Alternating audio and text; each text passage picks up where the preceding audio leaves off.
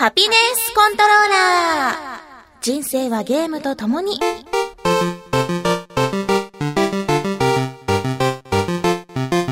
この番組は FPS から美少女ゲーム、さらには洋ゲーまで、私 DJ ミスズの生きる糧となっているゲームについてご紹介。ミスズの奇妙な冒険、第4部。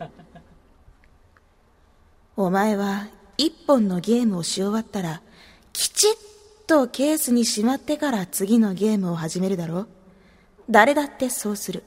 俺もそうする。ミーは、ディスク直置きでも、全然平気。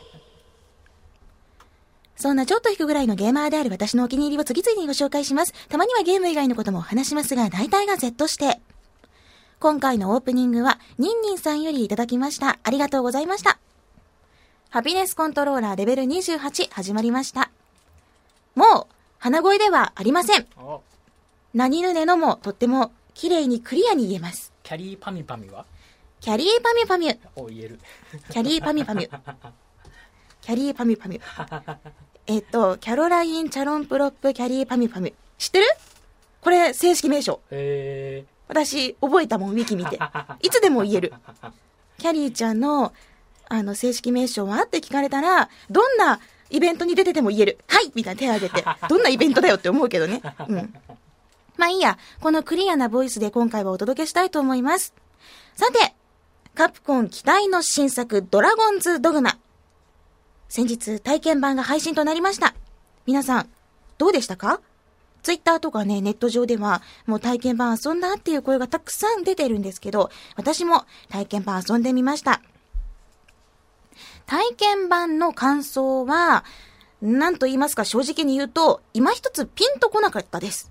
うん。というのも、なんかこの、ドラゴンズドグマだ、ドラゴンズドグマだからこそ楽しめる、その、独自性、オリジナリティというか、期待できるっていうポイントを体験版から読み取ることができなかったんです。このドラゴンズドグマって、もっともっと面白いはずなんですよ。こう、もっと面白さが伝わるはずのものなんですよ。だって PV とか見てるとめっちゃドキドキするし、いろんな雑誌とかでこういう風な内容ですっていうのを見てると、おー、楽しそうだなーって、すごい、もうビシビシ感じるのね。ただ、体験版ではそれを読み取ることができなかったのが、ちょっともったいなかったかなと思いました。あの、戦闘シーンしか楽しむことができなかったんですよ。今回の体験版では。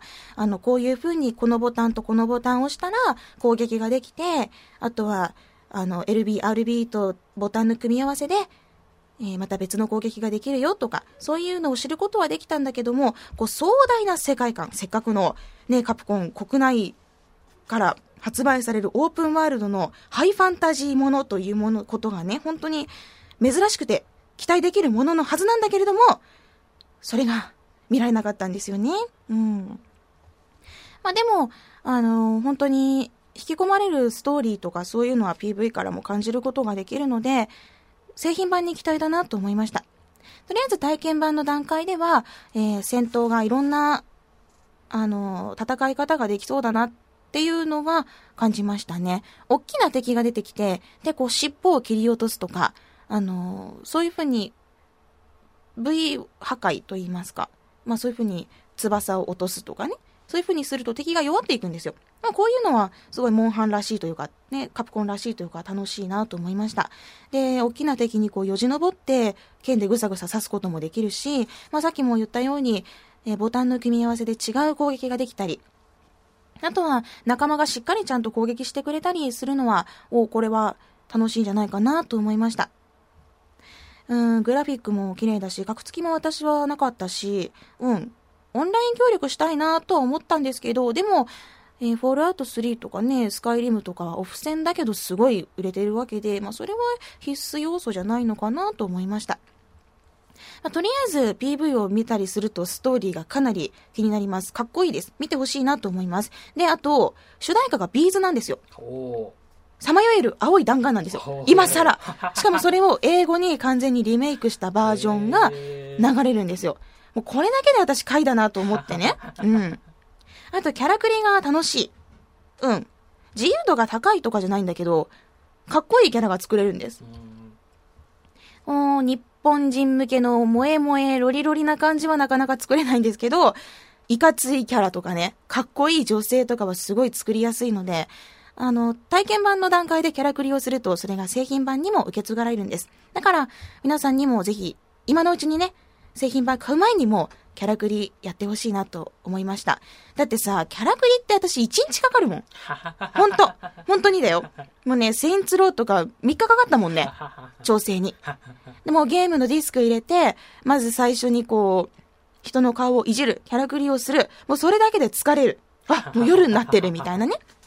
だから、もうこういう風に事前にキャラクリができるっていうのはありがたいありがたい。はい。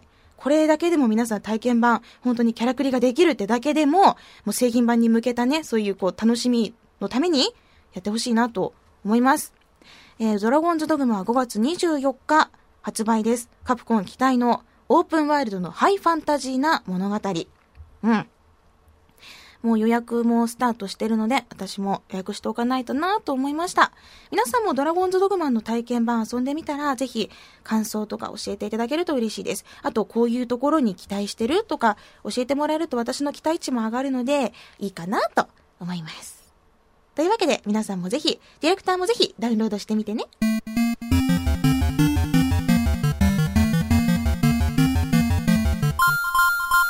それでは先日開催されましたキャナルシティ博多のキャナルポップカルチャーフェスティバル。私の感想を紹介する前に、えこのキャナルポップカルチャーフェスティバル行ったよってお便りが届いているので、まずそちらから紹介したいと思います。まずは、えーラジオネームゆきさん。みすずさん、3日間行われたキャナルポップカルチャーフェスティバルの MC お疲れ様です。私は3日目のみ行きましたが、アイドルや声優を見ることができてかなり楽しむことができたイベントでした。私は最前列で声優の若本のりおさん、大亀飛鳥さんのトークショーを見ていました。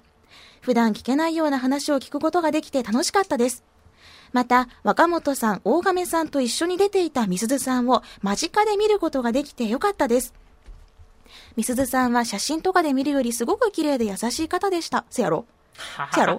えー他にも楽しいことが多くあり、素敵な一日をありがとうございました。これからもゲームとお仕事頑張ってください。応援しています。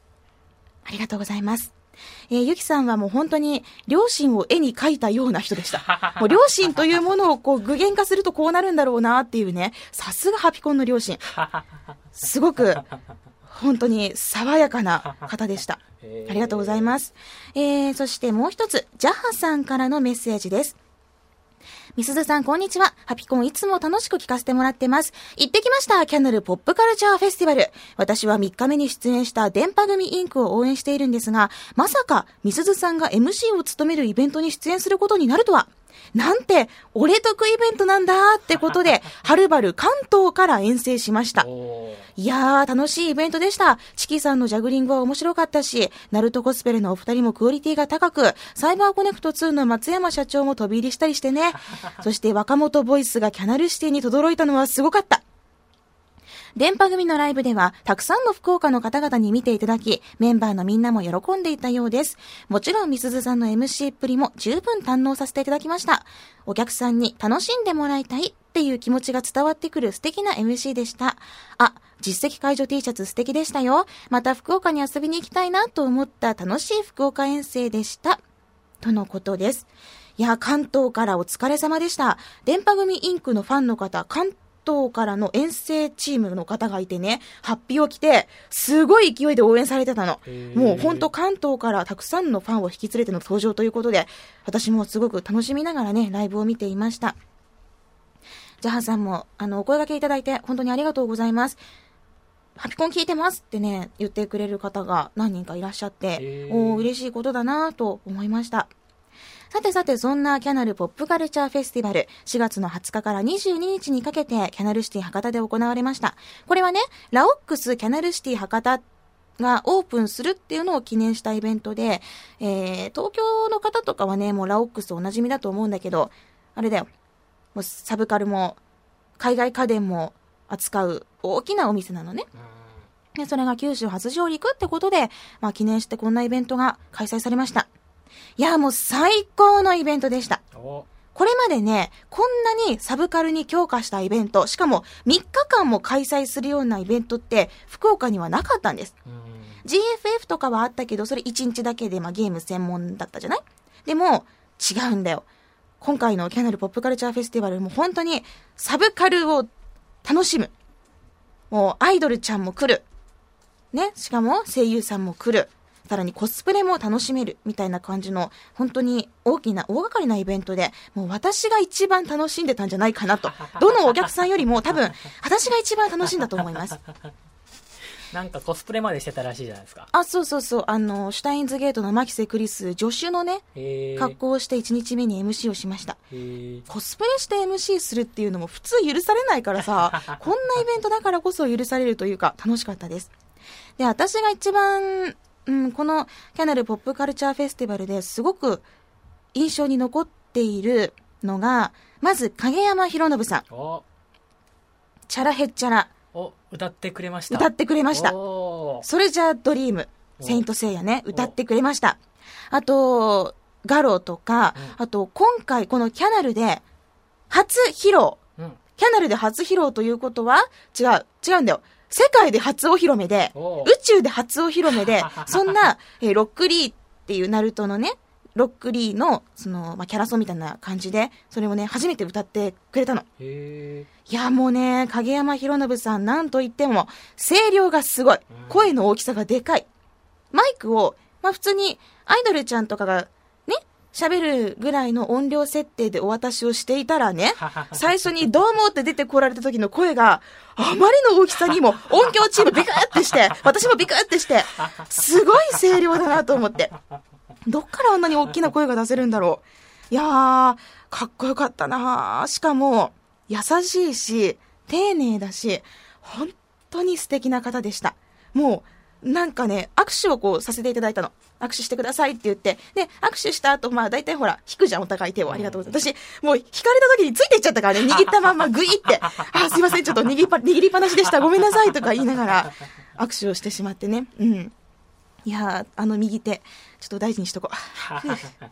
で、その影山博信さん、本当に素晴らしい歌を、そして素晴らしい声を聞かせていただきまして、うん。たくさんのお客様が、もう、すごいよ、上から覗いてね、ぐーっと乗り出して見ちゃったからねうん。だってドラゴンボールのね、チャラヘッチャラ聞こえてきたら来るでしょ。うん。ね。そしてそして、さらに、さらに、まだまだありますよ。若本のりおさん、大亀飛鳥さんとのトークショー。ほこれは、緊張しすぎて、ありえないところで噛んでしまったりもしたんですけれども、まあなんだかんだ本当にすごく楽しかったし、面白くできたトークショーでした。えー司会までやったんですか？私全体の MC とトークショーの進行とかも全部やってました。ああー、もうそうなんですね。うん、影山さんとも、まあ横でお話しした。えひひーひで、若本のりおさんとも、大亀飛鳥さんともお話しした。えー嬉しかった。どどんなお話を聞き出したんですか？えー、っと、まず若本のりおさんは、言っちゃっていいのかな？まあいいや、あの、フリーのイベントだったしね。えー、電話が苦手で、というのもその、かける瞬間の相手の今の状態がわからない。から、まあ気を使ってしまうじゃないお互いに。だからそれよりもメールをすると。で、メールは、すごい長文で、うんデコメを使うと。可愛いフレームを使って、色とか変えちゃって、デコメ絵文字とかデコメピクチャーを入れちゃうと。意外すぎる。あ、若本のりおさんってピンとこない方ももしかしたらいるかもしれないんですけど、サザエさんのアナゴさんです。うんドラゴンボールのセルです。悪魔城ドラキュラのドラキュラ伯爵です。もう代表作を挙げるとキリがない、あの若本のりおさんですね。デコメをもらった本人は、若元ボイスで再生されるわけですね。そうそうそう。あの、大亀飛鳥さんも声優さんなんだけどね、あのー若本さんからメールをもらうとすごく可愛くて癒されるんだって。しかもすごい丁寧なメールを打たれるそうで、ちょっと見てみたいなと思いました。いや、しかしもう、若本のりおさんはダンディーでね、大御所オーラバリバリでね、ピンクのお洋服が似合うこと。うん。もうかっこよすぎてびっくりした。喋ってる時は普通なんですかね。でも喋ってる時から割と、あのー若本のりおボイス。すごい。もう、なんていうか、オーラにやられたね。飲まれてしまったもん。で、大亀飛鳥さんもすごい可愛くて、身長が140いくつ、142とかだったかな。すごいうん小さな方なんですけど、もう、ロリで、可愛くて、スタッフ一同メロメロだったもんね。かわいい、何あの人みたいな。もう生で見てびっくりする可愛さ。しかも、すごく人当たりが良くって、今までこういろんな声優さんとお会いしてきたんだけれども、あの、一番人当たりがマシュマロのように 柔らかな素敵な方でした。はい。そして私が今回本当に惚れてしまったアイドルグループがありました。出会ってしまいました。電波組インク。私、電波組インク、名前はずっと知ってたし、あと、あの、オタポ系ね、私がコラムを連載してるオタポ系にも、電波組インク特集が組まれてたり、あと、あの、実は、セガのアミューズメントの方とたまにこう食事をしたりする、した時に、古川みりんちゃんっていう名前が似ている、あの、ゲームが好きなアイドルがいるんだよって。で、うちのセガのボーダーブレイクのキャンペーンガールを務めてもらってるんだよって話を聞いてたの。で、うん、その、その話を全部こう、ほうほうって思って、うんうん、知ってる知ってるって思ってたら、その電波組インクさんがなんと、福岡に来るということでね、期待をしておりました。そしたらね、電波組インク、アイドルグループ、2.5次元アイドルグループなんだけど、もう異質なの。異空間なの。彼女たちが歌うその空間はもう、他と異なる。はい。2.5次元なんだ。2.5次元。もうなんかおかしいのよ。おかしいのも、歌も踊りもなんかね、もう、脳の処理能力が追いつかなくて、私の目を HD 画質だとダメだと思って、SD 画質に落としてこう、最初ね、薄めで見てた。もうダメだ。脳の処理能力が追いつかないから画質下げようって思って。で、薄めしてみて、だんだんこう脳が追いつくようになった瞬間、なんかもうやられたんだよ。へ打たれた。心を。メロメロ。メロメロ、いやもうメロメロというかもう本当に恋をしたね。へいや、電波組インク、こんなにね、すごいと思わなかったよ。もうね、曲もね、踊りもね、本当に異空間だから。これ見ないとわからないと思う。何ですか？あの、不思議な動きをするんですか？不思議な動きもある。で、不思議な歌を歌う。すごいの。異質なの。本当に普通じゃないの。それってすごいなと思ってね。で、しかも最後の最後にその、古川みりんちゃんが挨拶をしに来てくれたんです。あの、みりんって、未だに鈴って書くんだけどね。で、みすずと読みたくなるところがみりんちゃん。私はみすずです。そしたら古川みりんちゃんが、あの、みすずさんって、電波組インクの古川みりんと言いますって、もうそんな知ってるよ、そんな言わなくていいよ、とか思いながら聞いてたらね、あの、これ、あの、CD 聞いてくださいって渡してくれて、で、私たち実は名前も似てるんですって、で、私も本当にゲームが好きなので、あの、お会いしたかったんですって言われて、もう、もうね、なんていうかね、本当に、恋に落ちた。この瞬間に、古川みりんちゃんが大好きになってしまって、私、秋葉原のディアステージでずっと歌を歌ってるってことなんだけど、電波組ミンクスなんね、みんながね。もう行こうと思ったもんね。秋葉行っちゃおうって思った。ディアステージ行こうって思った。もう、可愛いんだよ、みりんちゃん。どうしよう、私一緒に仕事がしたい。あの、みりんちゃんがゲームをする横で私はそれを司会をしたい。したい。もう、私はみりんちゃんを立てたい。すごいこう、引き立て役になって、司会として、MC としていろんなこう環境を作り上げながらみりんちゃんを最高の状態で紹介したい。という夢ができました。ゲームアイドルとゲーマー MC の遭遇。私はこの3日間の中でこれが一番嬉しかったかもしれないなと思いました。ね電波組インクさ、ちょっとラブ FM のどっかの曲で流してよ。口づけキボンヌ可愛かったよ。キボンヌって久々聞いたよ。曲の名前なんだけど。ね流してリクエスト送っておきましょう、ね。わかった。わかった。電波組インクの熱を福岡でもちょっと高く盛り上げよう。ねうん。まあ、この他にも本当にたくさんの方にお越しいただいて、えー、トップコスプレイヤーの好見明さんや宇月さん、さらにサイバーコネクト2の松山社長も、あの、見かけちゃってね、ちょっとステージ来てくださいよって言ったの。そしたらね、気前よく来てくださって、すごいよね、もうちょっと喋ってよって言ったら喋りに来てくれる。さすが芸人だよ。で、ステージに立ってもらったり、あと、パフォーマーのチキさん。えー、すごい、すごい素晴らしいもう、パフォーマンスを見せてくださいました。あとは福岡のアイドルグループ、リンクやキュンキュン HL の皆さんにもご登場いただいて、歌を歌って踊ってもらいました。あのー、こういう風にいろんなアイドルグループを見て思ったのが、まあ今現在ね、トップに立ってる子たちっていうのは本当にまあすごいんですよ。AKB とか、もうテレビに出まくって、すごいたくさん目立っている子たちっていうのは本当にすごいんだけれども、トップを目指す子たちって美しいんだなと思いました。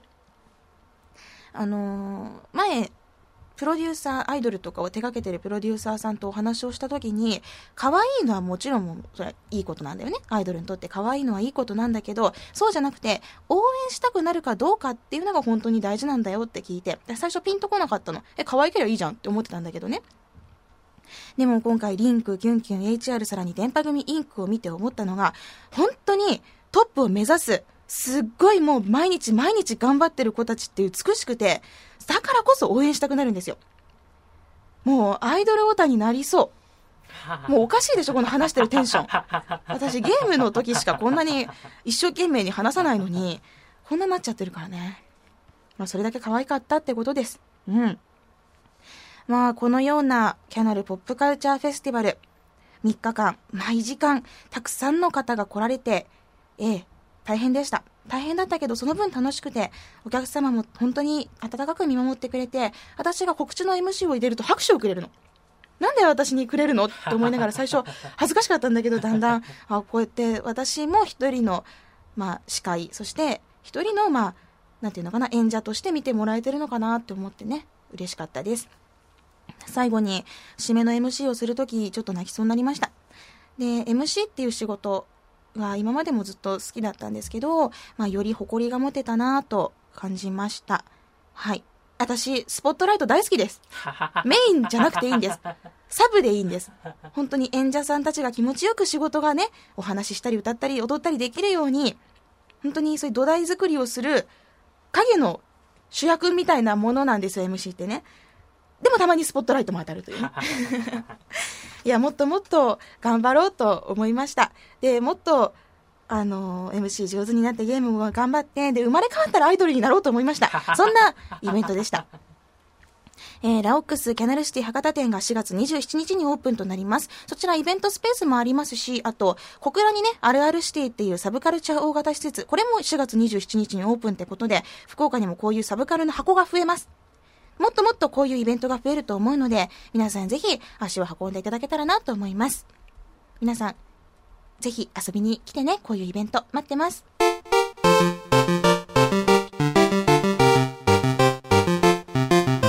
さあさあ、それでは、えー先週お伝えしました、うちのディレクターにゴールドメンバーシップを進めよう、そして FPS、TPS をプレイさせようという企画なんですが、これに対して本当に、あのーこれまでにないほどのメール、お便りをいただきました。ありがとうございます。これが全部ディレクター宛てだよ。嬉しいね。ありがとうございます。本当にねありがとうございます。いつもこう、影のね、影でしかなかったディレクターにも光が当たった瞬間。うん。さあ、本当にね、たくさんのお便りをいただきまして、全部紹介できないんですけれども、えどういったゲームが紹介されたのかと言いますと、例えば、南さんが、ギアーズ3のフォード、面白いよ、とか、あと、ソトさんがレフト4デッド2、他にも、ユキさんが Halo をおすすめされたり、えー、あとは、ボンペラケンさんが Bullet Witch。これね、私も気になってるタイトルなんだよね。 Bullet Witch だったり、さらにフルチンさんが Halo Reach。面白いよ。えー、さらに、諸広さんが TPS アクションの Riot Act を勧めてくださっています。この他にもね、本当にたくさんのおすすめゲームが届いたんですけれども、どうですか？なんかこう、これやってみたいなっていうタイトル、見つかりましたか？なんか僕、気になるなと思ったのが、バレットウィッチやってみたいなと思って。ほうほうほうほう。えーバレットウィッチ、ボンクラケンさんのおすすめですね。えーディレクターさんに僕がおすすめしたいのはバレットウィッチ。主人公である魔女アリシアを操って銃と魔法で悪魔たちと戦う TPS です。5年以上前のゲームということもあり、最新のゲームと比べるとどうしても完成度が低く感じてしまうかもしれませんが、アリシア単萌えの力は偉大です。どこから狙われているかわからない、スナイパーの銃弾で即死するアリシアタンも、自分が使った大魔法に巻き込まれ即死するアリシアタンも、崩れてきた瓦礫が足 足元をかすめただけで即死するアリシアタンも、笑って許せる、そんなゲームです。僕ですね、多分アリシアタンに萌え萌えしてしまうと思うんですよね。でもパッケージ見た？そんな萌え系じゃないんだよ。あ、そうなんですか？うんあ、それは保管します。保保管するの？想あ、でもあの、美人だよ。あ、本当ですか？うん、このね、バレットウィッチ、あれ、なんだろう、実績が超鬼畜っていう噂を聞いたことがあってへ、ーなんかもう本当に、ちょっと、攻撃をかすめただけで死んでしまう、それぐらいの難易度が高いモードでやると、実績が1もらえると。つまりそれ以外を頑張った人は999で止まってしまってて、逆に1000にするためにはその鬼畜な難易度をやらなければいけないっていうのを聞いて、すげえやってみたいなって思いました。で、こうずっとね、やりたいと思ってるタイトルで、本当にもういっぱい売ってあるんだよ。だから、私も挑戦してみたいなと思いました。えーちょっと気になりますねこれは、うんうん、あと、ヘイローもやっぱね、たくさんの人がおすすめしてる通り、まあ、ヘイロー、ギアーズ、やっぱりその360ならではっていうゲームはおすすめですね。そのたくさんやってる人がいるってことでいろいろ聞いたりとかねそうね。でオンラインつないでも結構人がいたりとかそうそうなそうそう。ると嬉しいなって思いますね Halo も Gears も本当に発売から長く時間が経っても、たくさんの人がプレイしてるんだよ。うんうん。まあ、それだけ名作だからね、素晴らしいタイトルだから、こういうのも始めてみるといいかなと思いました。うん。で、私が個人的に気になったのが、えー、諸広さんの紹介の Riot Act。これ私、 Riot Act をもちろん持ってプレイもしてるんですけども、あの、内容の話じゃなくって、なんていうかね、はい。諸広さんの紹介文に、はい。このゲーム何がすごいって、チンサムを思う存分感じることができます。大丈夫？大丈夫、大丈夫。大丈夫あの、この後のちょっと一個だけ単語 P 入れてね。え、チンサムとは急な坂道を車でくる下るとき、男性なら感じたことがある、あの、が浮くような感覚のことである。あここ P ですねうんはい。で、まあいいんだけど、あのー私ね、このチンサムっていう、のしもちろん知ってるの。こういう状態、その、二つの玉がヒュッてなる時の、その、状態っていうのはジェットコースターとかでなるっていうのは私も本当に知ってて、ただね、ただね、私このことは玉ヒュンって言うんだと思ってたの。で、ネットで調べたらね、玉ヒュンっていう人もいるし、同じ状態のことをチンサムっていう人もいるの。はあの、ひとし松本のなんとかかんとかでは、その、チンサムって言ってる、そのコーナーがあるらしくてね。でも私は、玉ヒュンって言ってたの、ずっとそのことを。で、あ、こういう言い方もあるんだと思って、どっちが多いかな？知らないリスナーさんは。ググるとどっちもいっぱい出てくる。チンサムも出るし、玉ヒュンも出る。で私、玉ヒュン派なの。で、諸広さんはチンサム派なわけ。どっち？知らないっすよ知らなかったの？これ。言わないですよ普通常識だよ。常識。やっべえ、ちょこれ玉ヒュンじゃねえって私も言うもん。玉ないけど。言うもん。これ男しかないんですかねまあ女性でもこう背筋がゾワってなる瞬間っていうのは多分あるんだけど、うんでも多分男性が感じるものとは違うと思う。へーもうなんかすごい、すごいなんか体の中に収納されるらしいじゃん。ヒュンって。なんか、何の話をされるらしいじゃん。あのゴールドメンバーの話をしてましたよね FPS とかいやでも、チンサム書いたね、諸広さんが悪い。のーって思ったもん。これ私、玉ヒュンって言うんだと思ってたわ。ああそうっすかうん。ええもうどっちでもいいですけどねまあ、諸広さんははい。チンサム派。はい。ね。はい。あの、ライオットアクトおすすめ。おすすめ。本当面白いから。これはね、あの、やればやるほどどんどんどんどん楽しくなるから、時間がある時にやった方がいいかなと思います。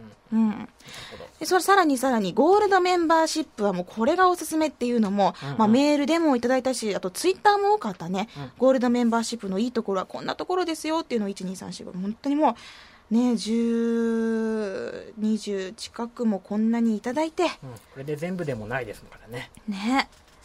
すごいね、愛されてるね。あ。りがとうございます、うん。本当にもうあのハピコンタグで振り返れるので持ってる方はぜひね、見てほしそうそうそう。見ていただきたいですねゴールドメンバーシップって自分もちょっと気になってるんだけど、どうやって、まあ、いつね、どんな風に挑戦しようかなって思ってる方、お得なキャンペーンとかもハピコンタグ上で本当にいっぱい紹介されてます。例えば、えー、ザップさんが紹介、ザッパーさんが紹介してくれたのが、4月26日にゴールドメンバー12ヶ月プラス700マイクロソフトポイント付きセットが限定発売されるそうです。しかもお値段据え置き、お買い得ですね。うんっていうのがあるよ。それいいですね。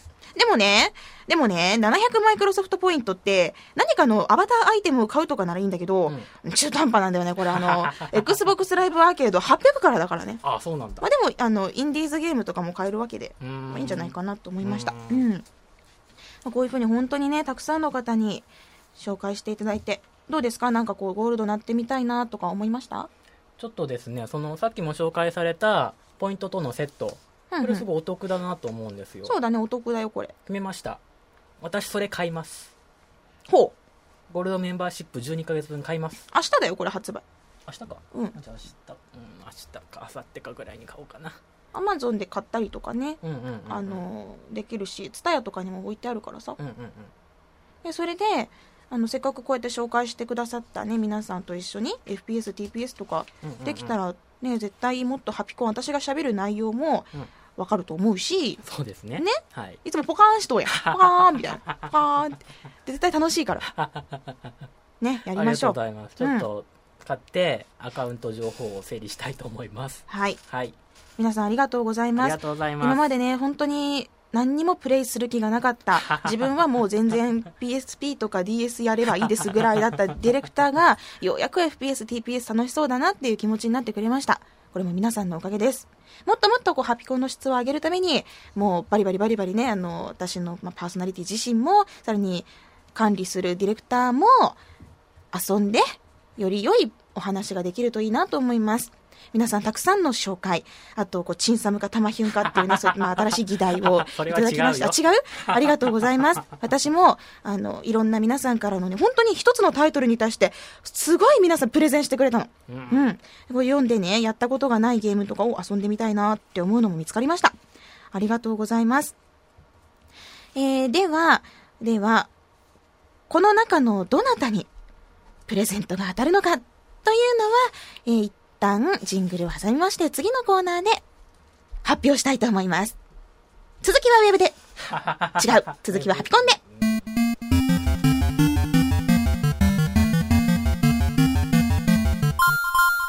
いやどうやって抽選しようかなっていうのはいつもねこういうプレゼント企画をやると私ねやねあのー困るんだけど網だくじやったことはあるよね。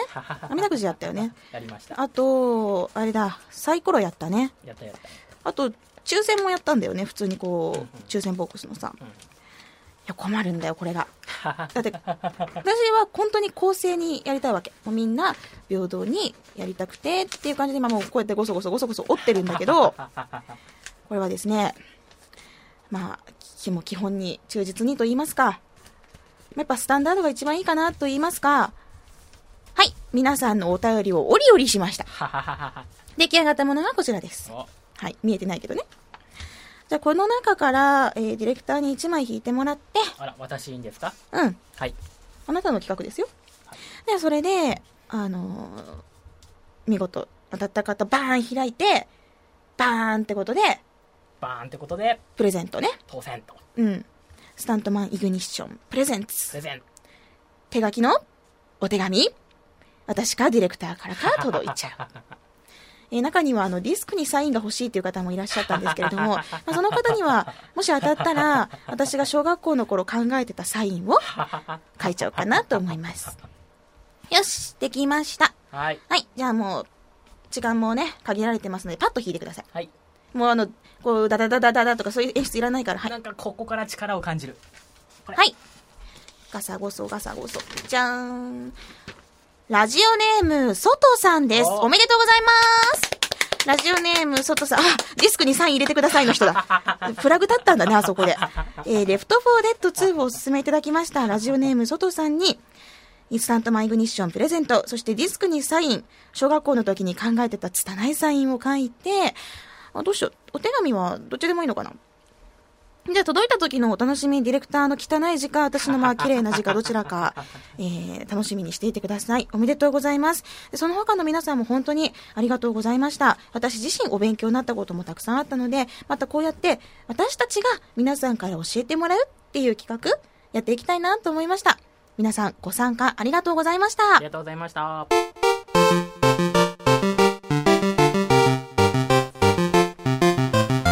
えーそれではツイッターのハピコンハッシュタグを紹介の前に、一つ言い忘れてたことがありました。えー先日のキャナルポップカルチャーフェスティバルで、いろんなアイドルちゃんを見てて思ったことが一つ。私も、キャッチコピーが欲しいんです。キャッチコピーが。みんなアイドルちゃん一人一人自分のキャッチコピーを持ってるの。あなんか自己紹介する前に言ってますよねそう。あの、例えば電波組の中に一人ね、金色の異端児っていうところがいたら、かっけーと思って。で、他にもアイドルで合ってるんですか？合ってる合ってる。他にもなんか、福岡のアイドルの子で、えー、120%の、げ120%元気で頑張る、100%は自分で、20%はあなたにとか言ってたり、えなんか可愛いじゃん。そういうのいいなと思って。で、私も振り返ってみると、あのーちょっと前に偉い人からね、お前はゲーム業界の峰不二子を目指すといい って言われたことがあったの。お前は結構どのイベントゲーム系に行っても何何かしら名前が出てたり、なんかこう、ちょっと運営チームに入ってたり、喋ってたりしてるからね。なんか結構自分にとってはどこにでもいるっていう印象なんだよねって。えねだからこう、ゲーム業界の峰不二子として、そう情報屋的な感じでお前活躍しろよって言われたのね。なるほど。それはいいんですか？嬉しいもんですか？いいじゃん。ゲーム業界の峰不二子を目指しています。荒木みすずですって う。わ気持ち悪い よくない？でもこれ。360は携帯ハード荒木みすずです。これももちろんいいんだけどねあ。あそうですかうん、もうちょっとこうなんていうのかな。アイドルらしさえアイドルじゃないけどね。とか言っちゃうアイドルいないけどね。また P が増えたよまあいいや、そんな感じでこういろいろ私も生まれ変わったらアイドルになりたいなとか思いながらツイッターを紹介したいと思います。えー、ではでは、お、半人前のグランドウォーカーさん、二人とも仲良くしてください。もう難しい話やね。えー、2D というこの前身となる番組があった頃から仲が悪くて、その頃私まだ二十歳。二十歳の頃から仲が悪い。仲悪くはないんだよ。ただ決して仲良くないというだけであって、あの最初は猫かぶってたっていうねそうそう、最初はあの、ディレクター、あの、住本さんってね、ディレクターみたいな、こんな、こんなんじゃなかったもんね。いやいや、でもあの、ちゃんとうまくやってるから、こんだけちゃんと、あの、ハピコンが続いてると言いますか、なんでここで噛んだよって感じだけどね。えー他には、本当にね、たくさんのお便りじゃないや、ツイッターへのハッシュタグ、投稿がありまして、すごいんだよ、もう、あの、ちょっと数時間ぶりに見るとガーッと進んでたりしてね。うんうん。で、私の番組の話よりもさらに盛り上がってたのが、ヘタッピーさんが、ハピコンリスナーに質問。他のハードではオンラインプレイが無料なのに、Xbox 360を選んだ理由って何ですか？っていう質問をされて、それに対してもすっごい量の、うんすっごい量のね、投稿があったの。えー確かに私もオンラインプレイが、ね、オンラインプレイが無料じゃない、有料であるハードを選ぶっていうのはちょっとハードルが高いんじゃないかなと確かに思うんだけど、皆さん、まあ、それのそのハードルを乗り越えてね、360を選んでるっていうことなんですよね。で、どういう理由が多いかと言いますと、やっぱりこのゲームがやりたいから、大きいですね。例えば、続悪さん、デッドライジングがきっかけです。他にも、えー、岡林さん、ギアーズ・オブ・ウォーのためです。えー、あと、高橋さんは、360にしたのは下着がやりたかったのと、キネクトに興味があったのと、あとはマイナーなものが好きだから。わかる。マイナーいいよね。あと、ヨシキさんが、えーキネクトの影響が大きいです。本体とキネクトセット購入しました。とかね。えーこういう本当にやりたいゲームがあったんです。あとは、キネクトがやっぱり気になりましたっていう方がたくさんいらっしゃいます。他には、えーフレンドが持っていて、フレの家で一緒にプレイしていて影響を受けました。およそ1年人の箱で遊んでいましたというノッチさん。ちゃんと買ったんだよね。ならよろしい。えーさらに、岩名さんが発売されたハードはとりあえず買うという理由とも言えない理由で初回版を購入しました。オンが有料なんてのは最初知らなかったと思う。ゴールド始めたのもとりあえずやってみるか程度の理由かなっていう、本当にとりあえず出たハードは何でも遊んじゃうよっていうタイプの人もいらっしゃいますね。あと、ラスカルの人さん、確かにって思ったのが、セガマニアから Xbox から X- Xbox360 の正常進化。わかる。セガ好きな人って、いや、違うんだよ。セガ好きな人が360好きなのは、それイコールには繋がりづらいと思うんだけど、うんなんで？360が好きな人はセガが好きなんだよ。これはね、通ずるところがあるんだ。セガサターンとドリームキャストっていうその時代を先取りしすぎた素晴らしいハードがあってね。そう、素晴らしいハードが、やっぱこう、なんていうのかな、こう、ある、ある一部の人たちの、もう心のね、もうあるポイントをつきまくってるの。ず、もう本当にズギンズギン。で、それが360にも通じてるところがあって、へまあこれは、あの、確かに確かにと思いました。最近私、ドリームキャストをお掃除したよ。爪楊枝とか綿棒とか 使いながら、こうアルコールシュッシュってして綺麗にした。ーやっぱいつでも現役でいてほしいからね。あれやりたいんだよ、イルブリード、久々に。あの、ホラーハウスのゲームなんだけど、どうしようかな。ハピコンで、ハピコンでさ、セガサターンとかさ、ドリームキャスト紹介していいかな？誰の得にもならないけどね、何のも今更、何のお金もどこのメーカーにも動かないけれども、でも紹介していいかな？いいよね。いいんじゃないですか？いいと思う。私の番組やし。で、えー、でね、すごいかっこいいって思ったのが、ベアード・レンタロウさんの、選んだんじゃない。僕たちは、Xbox に選ばれたんだ かっこいいもう理由になってないけどかっこいいからこれ一番かもしれない。でね、ベアド・レンタロウさんって、あの、すごいお下品なこと、お下品なことをたくさん書かれてるんだけれども、この方女性だからね。皆さん、あの、あんまりこう、あれだよ、男性と思って、セクハラ的なことを言う前にっていうか本人がたくさん言ってるけど、この方女性の方なんです。はい。知らなかったやろ？男性と思っとったやろ？うん。ミーは知ってるもんね。まあ、こんな感じで本当に、ね、たくさんのツイッターお便りいただきました。えー、ゆきさん、みすずさん写真より綺麗やわーってうん、知ってる。知ってる。そうなんよ。なんか言えよ なんで今、機材チェックしてんの？びっくりしたわ、今。で、なんか言うやろって思ってみたら、今、機材チェックしててびっくりした。あ6分ちょいだなあ、そうですか。えーっと、銀ちゃんさん。フェズ約1週間で実績コンプ。その間どっぷりゴメズちゃんになりきった。海外の攻略サイト見ちゃったけどなーって。すごいねすごい私はあれからまだキューブが2つ増えたぐらいで、はい、すいません。攻略サイトはできるだけ見ずにやりたいけど、だって難しいよね、あれ。はい。フェズ、先週ちょろっとお話ししたんですけれども、えー最近 Xbox ライブアーケードで配信となった2.5次元、お、お、電波組？電波組来ちゃった？あの2.5次元パズルなんですよ。で、あの、これがなかなかの難易度で、でも本当に質がいいゲームっていうことでね、私も挑戦してるんですが、私よりも早く銀ちゃんさん実績コンプされたそうです。裏山。すげえな私も頑張ろう。えーと、他には？そうだそうだ、一個紹介したいお便りがあったんです。えー、はじめましてのカンマエさんから届いたお便りなんですけど、えー、みすずさんはじめまして、今回募集されているおすすめ FPS とは趣旨が変わるんですが、3D 酔いしにくい FPS などがありましたら、合わせて紹介していただけないでしょうか？よろしくお願いいたします。自分は FPS ではないのですが、GTA シリーズ、グランドセフトオートシリーズ、フォールアウト3など酔ってしまい、10分もプレイできません。で、モンハンフロンティアや、えー、メタルギアソリッドシリーズは酔わずにできます。というお便りが届きました。えー、カンマイさんと同じように私もすごく酔いやすいタイプです。三半規管が弱くて、例えばレイジとかも本当に吐きそうになるほど酔うし、あと、あれだね、バイオショックとかも画面が暗いことも合わさって、もうグレグレグレって感じだったからね。あと、あの、コンデムドサイコクライムとかは怖さも合わさって、私もう本当にベッドに、ね、あの、病床に伏せながら、もう本当にそういう風にね、のゲームしてたわけ。で、酔いやすいから、私もこれは教えてほしいなと思ったんです。とりあえず、その、テレビから離れてプレイする。あと、あんまり暗いところで、その、チカチカ画面が明るいだけ、画面だけが明るいっていう状況でプレイしないっていうのは基本的にやってるんだけど、えー、そうだね、3D 酔いしにくい FPS、TPS などがあったら、ぜひ私にも、そしてカンマエさんにも、えー紹介してほしいなと思いました。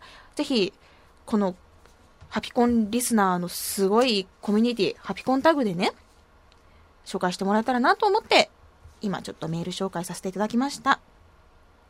3D 酔いするタイプってね、大変なんだよ。うん私本当にすぐ酔うから。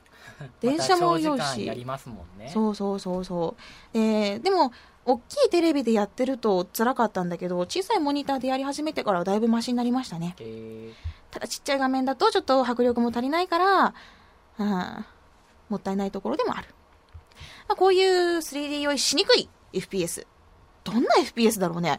画面、カメラがすごいちゃんと固定されてるとかかな。まあ、もしあの自分の体感でね、主観でいいので、これは 3D 酔いしなかったなっていうのがあればぜひ教えてください。私も参考にしたいと思います。お今、ハッシュタグを振り返っておりますと、ドラえもんさん、4月24日の投稿です。そういえば今日は僕の誕生日だ。確か18歳と168ヶ月かなみすずさんより随分年下の僕ですが、今後ともよろしくお願いします。おめでとうございます !30 ピー歳の誕生日おめでとうございます。ふんふんふん。あ、もう流しちゃった。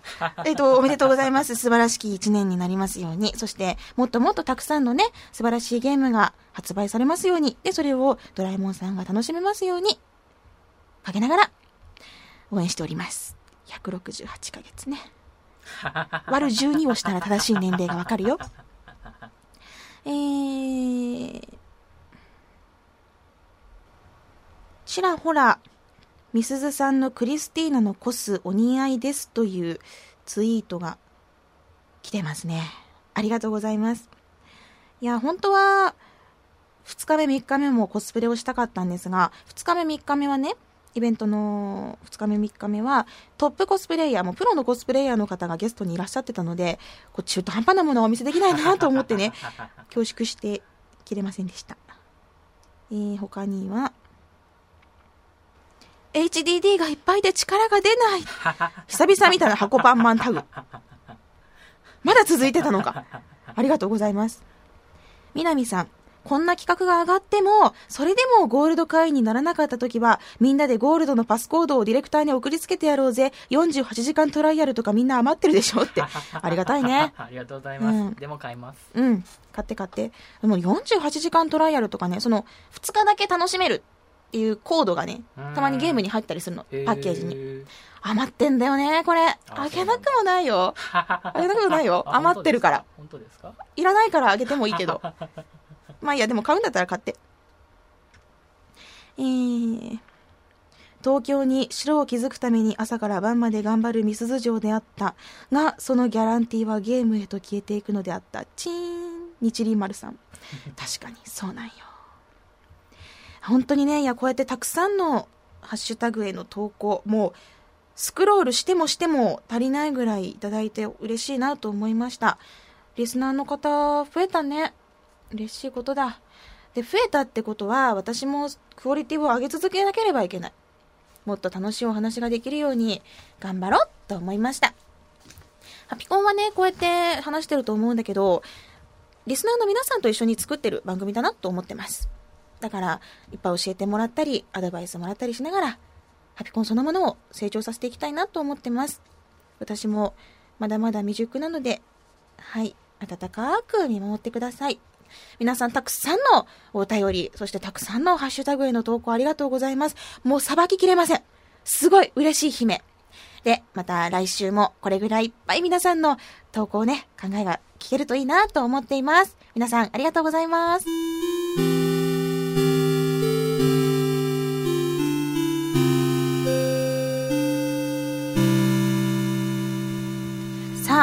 もうすぐゴールデンウィークがやってきます。皆さんはどんなゴールデンウィークを過ごされるんでしょうか？私はゴールデンウィークは、えー4月の終わりからゴールデンウィーク明けまでずっとありがたいことにステージ MC のお仕事をいただいています。例えば、4月27日、ラオックスじゃなくて、あるあるシティ。お、小倉にオープンするサブカルチャー大型施設のイベントで27、28ステージ MC をさせていただきます。えさらに、ドンタクでは5月3日と4日、あの、いっぱいドンタクってステージ出るんだけど、まあ、その中の福岡市内中央のとあるステージで MC をします。あとはソラリアゼファーで音楽イベントがあるので、そこでもステージ MC で、あとさらに5月の5日子供の日には福岡市内でね、キャラクターショーがあるとのことで、お私そこも行かせていただきます。いや、嬉しいですね。あのー実は私、普段もずっと MC はしていて、でも、あんまり告知って、まあ皆さんも知ってると思うんだけど、したことがないんですよ。っていうのが、私が普段やってる仕事は、大体、企業の代表として喋る。企業の代表として喋るとか、あとセミナーをする。あとは先生をするとかで、まあ何かしらの企業職が強いの。メーカーだったり、まあそのね、だから、あんまり、こう、大々的に言ったりすることができないんですよね。まあ、だって私を推すイベントじゃないじゃん。私が表に出るイベントとか展示会じゃなくてさ。でもステージ MC って、ある程度自分の色を出すことができたり、まあこうやって、だからこそこういうイベントをするんですって言えるんだよね。まあ、こういうステージ MC 私本当に大好きだから、告知できるイベントが増えるっていうのも嬉しいなと思ってます。まあ、詳しくはあんま言ってないんだけども、もし見かけたら、温かく見守ってほしいなと思っております。ゴールデンウィークいっぱい喋ってるんで、ぜひ見かけたら、あの、じ写真より可愛いですねって言われるとすごい喜ぶので、このキーワードをぜひ、ぜひぜひ、皆さん覚えておいてください。写真で見るよりいいですね。お願いします。あとあれだね。チンサムかタマヒュンかだね。これ今回の議題だね。リスナーさん男性多いから、多分もう皆さん、あの自分はタマヒュン派だよとか思ってると 思うんだけど、まあ、これも自分はチンサムだとか、ハピコンタグに投稿すると、何も知らない人がどんなタグだろうって思ってみるとびっくりする。タマヒュン、タマヒュン、チンサム、チンサム。並ぶというね。さあ、そんなハピコンですけれども、レベル28、そろそろエンディングです。番組の最新情報はラブ f m のウェブサイトからチェックしてください。URL は lovefm.co.jp、http コロンスラッシュスラッシュ lovefm.co.jp です。パソコンかスマートフォンからアクセスすると、ポッドキャストのコーナーがありますので、そこからハピネスコントローラーを選択してください。メールフォームや、私、ミスズへの、ミスズへのじゃない、ミスズのブログへのリンクもあります。ツイッターのハッシュタグは、シャープハピコン、シャープ HAPICON。番組に関することをつぶやくときにはぜひ使ってください。ちなみに、箱パンマンについてつぶやくときには、シャープ箱パンマンをつけていただきますと、もう全く別のタグでね、お話を進めることができます。ということで、今回はここまでです。来週あたり何かのゲームを紹介したいなと思ってます。ゲームに、仕事に、学校に、学校？自宅警備に、違う、みんなに言ってるの。自宅警備に、バイトに、頑張りましょう。ハピネスコントローラーレベル28。お相手はみすずでした。また次回をお楽しみに。ハピコン Love FM Podcast. ラブ f m のホームページでは、ポッドキャストを配信中。あの時聞き逃したあのコーナー、気になる DJ たちの裏話、ここだけのスペシャルプログラムなどなど続々更新中です。現在配信中のタイトルはこちら。Words around the world. 僕らはみんなで生きてる Busan Hotline. ミュージックプライマリー4ポッドキャスト君が世界を変えていくハピネスコントローラー。スマートフォンやオーディオプレイヤーを使えばいつでもどこでもラブ f m が楽しめます私もピクニックの時にはいつも聞いてるんですよ Love FM Podcast. ちなみに私はハピネスコントローラーを担当してます聞いてね